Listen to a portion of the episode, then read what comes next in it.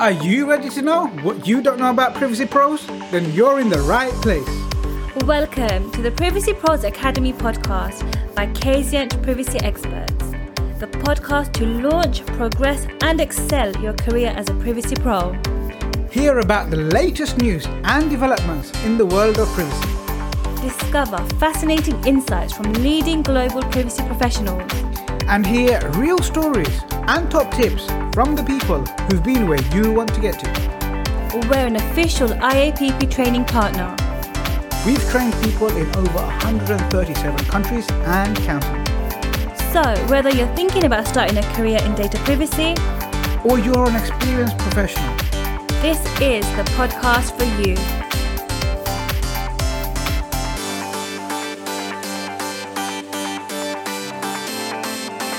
You are listening to Jamal Ahmed, and I'll be spending uh, the session talking all about recent data privacy incidents and their impact on society. So, welcome to today's show, dear listeners. We have an exciting and highly relevant topic lined up for you.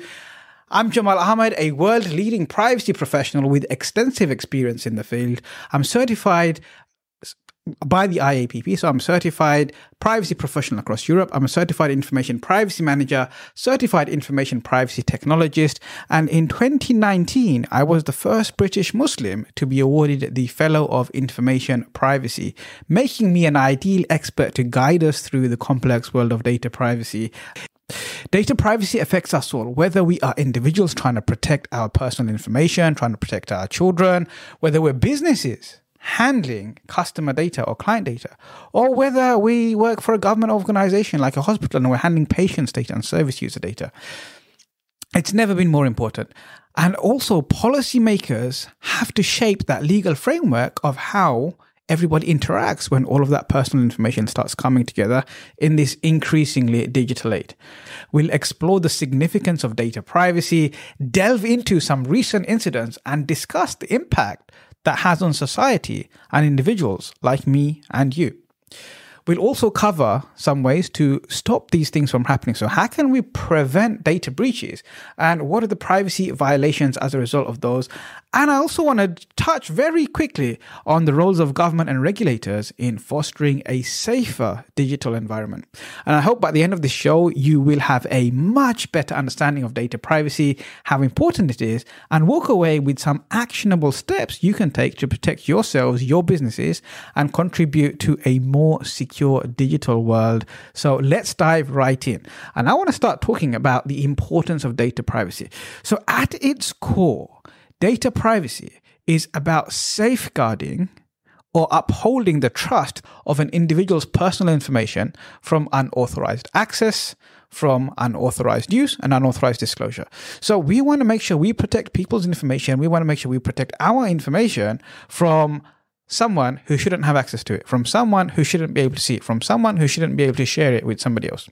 And it's a fundamental human right. So across Europe, we can see that the right to privacy is a fundamental human right, and that plays a crucial role in maintaining digital trust when it comes to services, when it comes to protecting our rights, when it comes to protecting your freedoms, and also when it comes to fostering innovation. And in recent years, data privacy has gained even more attention due to some of those high profile incidents and the increasing amount of personal information that's being collected, that's being stored, and that's being processed by businesses and organizations. And this has led to the development of data protection regulations, such as the General Data Protection Regulation, which we all know as the GDPR uh, across Europe, and in the US, the California Consumer Privacy Act in the United States, and other parts of the world you can see have been inspired uh, to bring in their own pieces of law as well. So in india they've got something that's going through the process at the moment. Even in bangladesh they've got something going through. In nigeria they've got the ndpr um, we can see all parts of the world are introducing data privacy laws. Even in saudi arabia They've started introducing data privacy laws. Qatar has introduced data privacy laws. So, all across the world, we are seeing governments bringing in data protection laws to really make sure that people feel comfortable, that people are confident that when they are handing over their personal information, when their personal information is being collected by organizations and businesses, whether it's in the private sector or the public sector, that that information is being used in a way where that trust is being held. Because when that trust goes away, when we have data breaches, when we have violations, then it has severe consequences on individuals. It can cost them a lot. It can embarrass them. It can lead people into misery. It can really cause lots of upset and lots of problems. And that's what we want to prevent. We want to talk about some incidents that have happened and we want to learn from those incidents today to make sure that we contribute to a much better impact on ourselves and a much better impact on society. And if you're an organization or if you work for an organization, then hopefully you can work away some actionable tips to really help you to protect your organization's reputation and go beyond compliance to cultivate that trust, to inspire confidence, and to really make a difference so you too can contribute towards making this world a much safer place when it comes to the freedoms over our personal information. Right. So, why is data privacy so important? Well, first and foremost, it's about protecting our personal information from misuse or unauthorized access. Because when we allow our personal information to be misused or to be allowed to go into people's hands that we didn't want them to, it can lead to theft, it can lead to fraud and other negative consequences. Beyond that, data privacy is essential for building trust between individuals and the organizations they interact with online. When people trust that their personal information is being handled responsibly, they are more likely to use those digital services and share their data, which in turn fuels innovation and economic growth and prosperity. Data privacy has become a key component for corporate responsibility as businesses are expected to demonstrate that they are taking appropriate measures to protect their customers' data. A failure to do so can result in significant financial and reputational damage as well as regulatory penalties. Now, a lot of the, the work that we're doing at Kazient Privacy Experts right now is actually helping businesses to demonstrate to other businesses that they are protecting people's personal information. They know how to handle that in a way that is safe, in a way that keeps it secure, in a way that keeps it private. Because if they can't, then they're not winning the deals. They're not getting the larger contracts.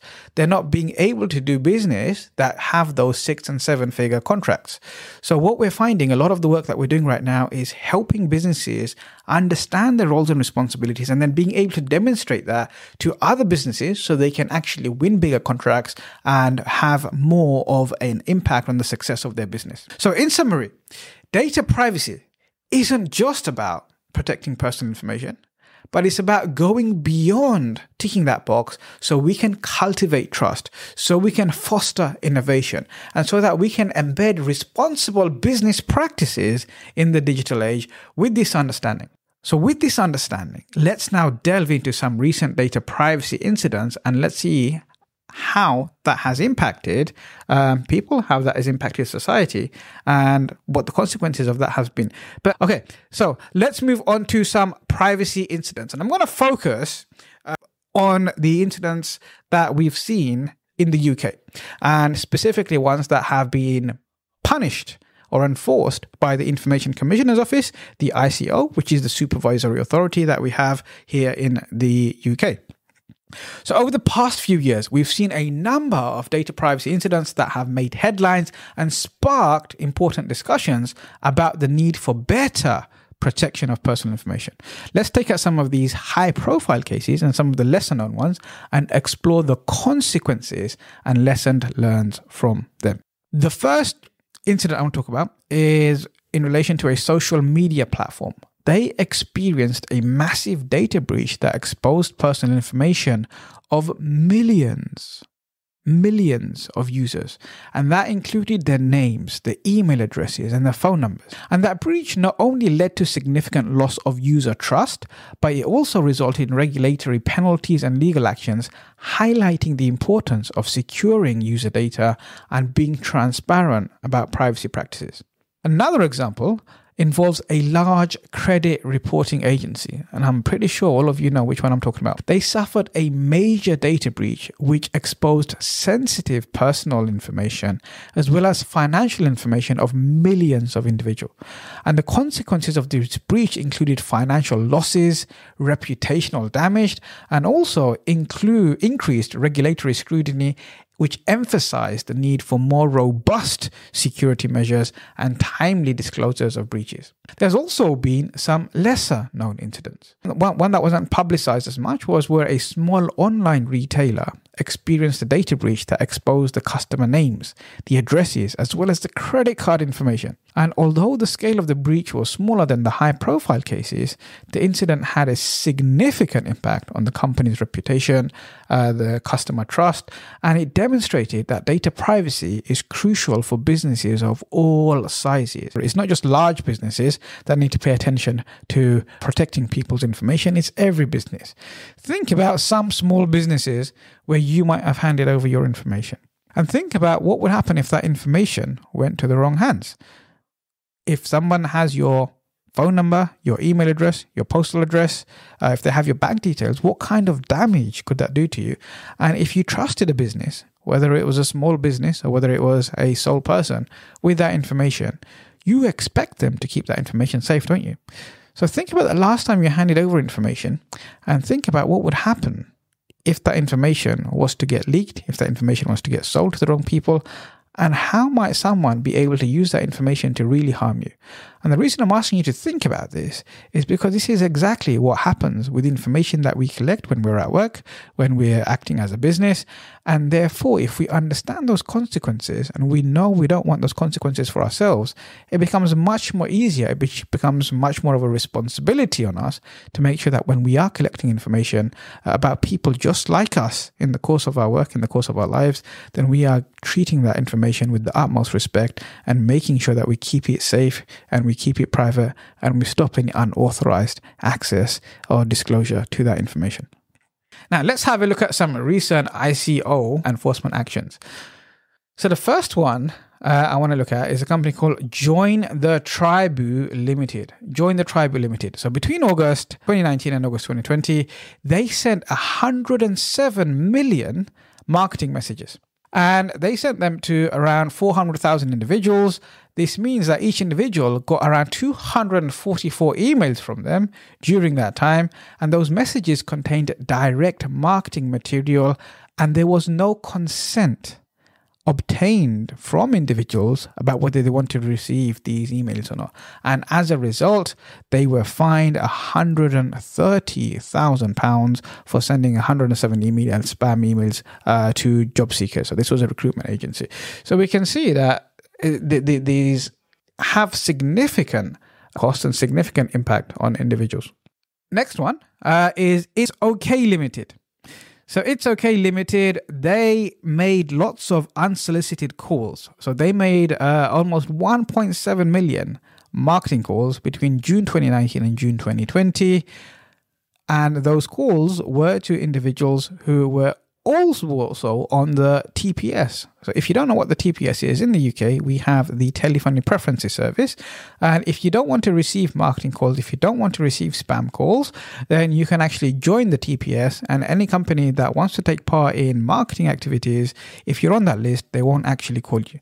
So this company, it's okay limited. They was actually making calls, and they wouldn't respect the fact if you was on the TPS or not, and therefore they were fined two hundred thousand pounds for failing to understand that people have the right to privacy and that they need a valid lawful basis if they want to make those phone calls. Monetized Media is the next one. Between July 2020 and July 2021, they sent 3 million emails and text messages uh, to people who hadn't actually consented to those. And as a result, they've also been served a monetary penalty notice. It was just above £100,000. They were told if they can make that payment, then they'd get a discount and percent, which would reduce it to 100 and 100,000 pounds. So it was just above 100,000 pounds that penalty there. And now this is particularly relevant because during Ramadan, we see lots of charities uh, campaigning, trying to encourage us to give our donations to them. Everybody knows during Ramadan, Muslims will give hundreds of millions of pounds on charity, and all charities see this as, especially Muslim charities, faith based charities, and even non faith based charities now, they see Ramadan as the time to really capitalize on those donations. And therefore, what you might notice is you're getting extra emails, extra phone calls, and extra text messages. And some of these businesses are sending us text messages, and we've never actually shared our information with them. And a few years ago, a charity run by Dr. Husna was actually doing this, and they were sending lots of text messages to individuals who had never heard of this charity or shared their information. And again, they was fined by the Information Commissioner's Office. And Ramadan is a time where we ask for charity, and when we ask people to give to charities, we're asking for that trust, that amana, and saying, "Hey, trust us with your money." How can we, as charities, expect people to trust us with their money when they can't even trust us with their personal information. And a lot of the, the things I'm hearing from individuals is, hey, I don't want to give to UK charities anymore because every time I give to them, they take my phone number, they take my email address, they share it, they sell it, they spam me, they're sending me text messages. I can't even opt out those text messages. So those text messages that you're getting that don't have an opt out, I've been getting them all month. They're actually illegal right? And we know as Muslims, especially as faith based charities that are representing Islam, we need to do much better. So I'm appealing to all of the charities out there please uphold the trust people have given to you when they've given you their phone numbers, when they've given you the email addresses, and have the respect of asking for their consent. And if you are going to message them and invite them to do good work, do it in a way that's respectful. Do it in a way that earns their trust. Do it in a way where they actually want to help you to make a greater impact. Because as a charity, the work you're doing is amazing. You do the best work. And the work that you do has so much reward on society. And we want you to do more work. We want you to have greater impacts. And we want to give more money to you. But you need to make sure that you put yourselves in a position where we can trust you with our personal information. Now, um, let's have a look at one or two more uh, recent enforcement actions and then we can move on. Next one we want to look at is the Boiler Repair Breakdown Limited. So, Boiler Repair Breakdown Limited, they may they were fined between 120 and 140,000 pounds by the ICOs. Well, there was actually two companies. One was fined 120, one was fined 140,000 pounds, and they was making unsolicited marketing calls to people who are also registered on the TPS, trying to sell them boiler breakdown cover when people were not actually interested. And therefore, the ICO came and said, hey, what you're doing is absolutely not acceptable, and here is a fine to you. So you can see most of these fines that we're talking about is in relation to some kind of marketing activity by a small or medium sized business who either didn't understand what they are allowed not allowed to do, or they didn't care. Either way, you can see that when you get fined by the regulators, not only does it have consequences financially, it also costs you your reputation. And as business owners or as businesses, you work so hard or we work so hard to build up a reputation. And it just takes something like a fine uh, over something to do with data, the way you've been handling personal information to crumble all of that down, you're going to lose the trust of your customers. You're going to lose the trust of potential customers. And therefore, it's going to make everything you do so much more difficult. And that is not the way that we succeed in business. We succeed in business by cultivating trust, inspiring confidence, and that helps you to win more customers, have a massive impact, and ultimately win win win for everyone and achieve more success. What I want to talk about now is some of the way we can present these things. But before we do that, the incidents that I've described, among others, they have serious consequences for both individuals and businesses. It includes financial losses, reputational damage, regulatory penalties. They're just a few of the potential outcomes of data breaches and privacy violations. More importantly, these incidents have exposed vulnerabilities in the way personal data is managed and protected, highlighting the need for improvements in security measures, transparency, and also accountability. And as we move forward, it's essential to learn from other people's mistakes, to learn from these incidents, so we can implement best practice to better protect that personal information and foster that digital environment for everyone. And essentially, we want to create a world where every woman, every man, and every child enjoys freedom over their personal information. The next thing I want to talk about is how can we actually prevent data breaches and how can we prevent some of these privacy violations from taking place to begin with? So we know prevention is always better than cure. So while it's important to understand the consequences of data breaches and privacy violations, it's equally crucial to know what we can do to prevent them. Both uh, individuals, me and you, and organizations play a significant role in safeguarding personal information so we can work together to ensure we create that secure digital environment. I want to discuss some of the best practices that can help mitigate the risk of data breaches and those privacy violations. So, first of all, let's look at best practices for individuals. So, what can I do? What can you do? And what can we do to take responsibility ourselves before we leave it up to the businesses or before we share that information with businesses?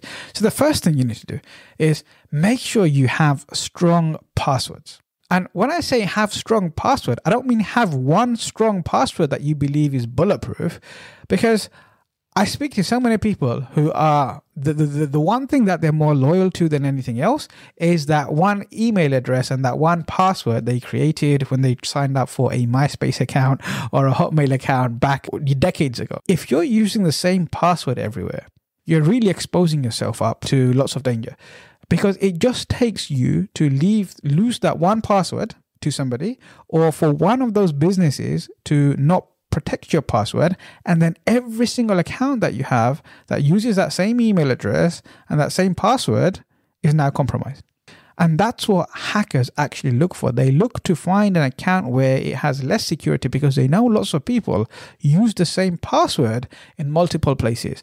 So I can't stress to you if all you did was have a strong password and have a different password for each account, how much safer that would make you and how much more it, it would tenfold how protected you are online. So that's the first thing we want to do. Uh, strong passwords. Now, someone's asked a question and saying, what about services like LastPass? Yes, I absolutely loved uh, password managers. Now, it's true, there have been attacks on these password managers, Go and do your research and find one that works for you. Now, at the beginning, you can use something like your Google Password Manager. You can use password managers on your phones, devices come with these. But if you want to take it a little bit further, maybe you have lots of different accounts, then yes, go and get a password manager. They're very low cost and there's so many different options available. You can have them for your small businesses, you can have them for your large businesses, and you can also have them for individuals. In addition to passwords, we can make 80% of a difference by just adding multi factor authentication.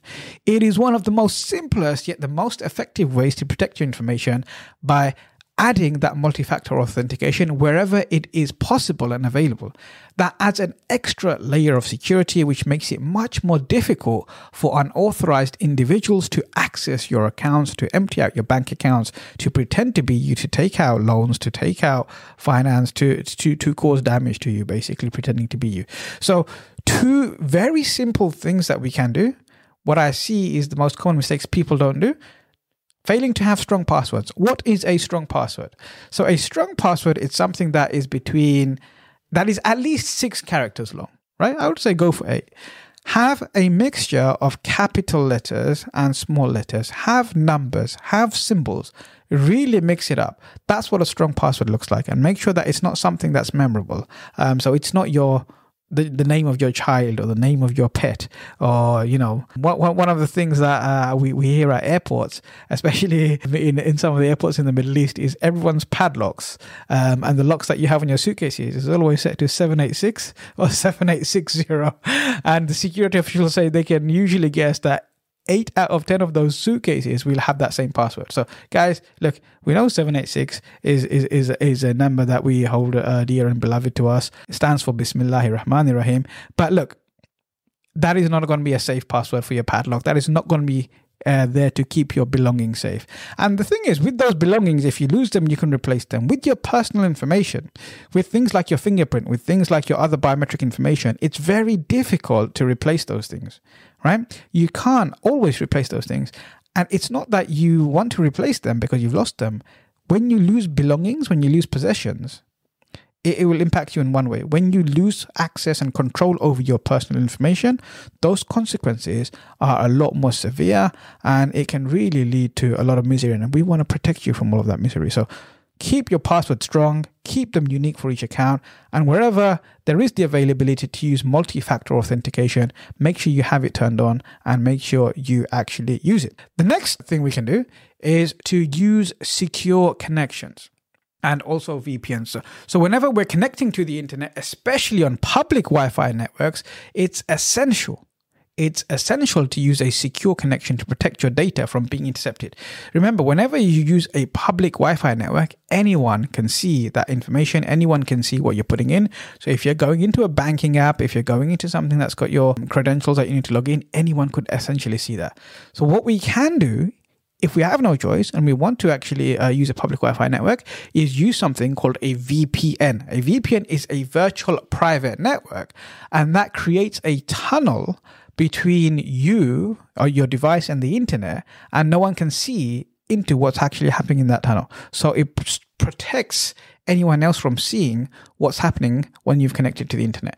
And those VPNs we can get for relatively low cost now as well. So I would invest, I would recommend investing in a VPN if you are someone who is out and around uh, a lot and you're using your mobile phone or using your laptop uh, to connect to the internet. And if you're a business and you have remote workers, then you absolutely must get those VPNs because otherwise, you know, your, your information is not protected, your business is not protected, your reputation is not protected.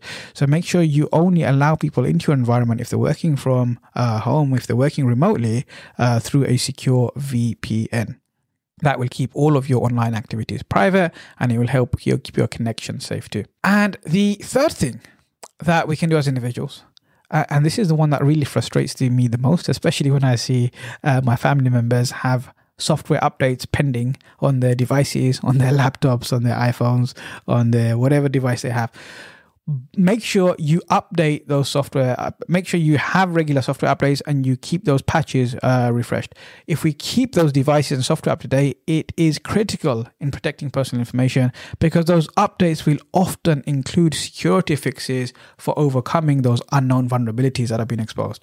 So make sure to install those updates as soon as they become available and enable those automatic updates whenever possible. So some of your devices you can just say yes enable automatic updates. Now you don't even have to think about it. You don't don't have to schedule that in. A few years ago, it had to be that, you know, you had to stop working for an hour, two hours, however long it took for those updates to happen. But now you can actually have them scheduled for the times when you're not working. And they're actually a lot more quicker than they ever used to be.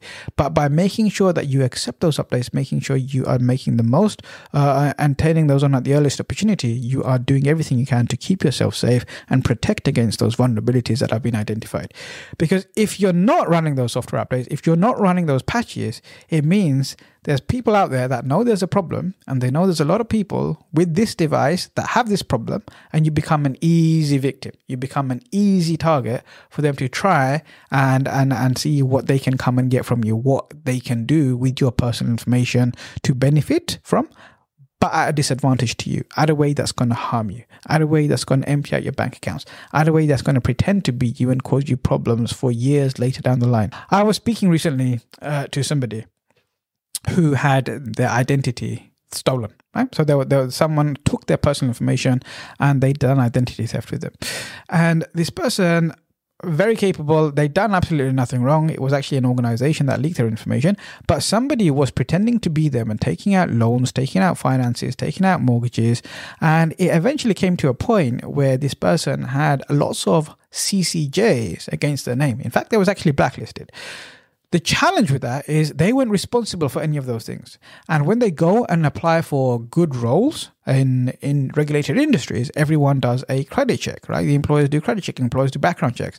And every time they go for these background checks, it prevents them from getting some of those better roles because of the fact that this comes up. And when they try and explain those things, it just becomes something that um, no one wants to entertain.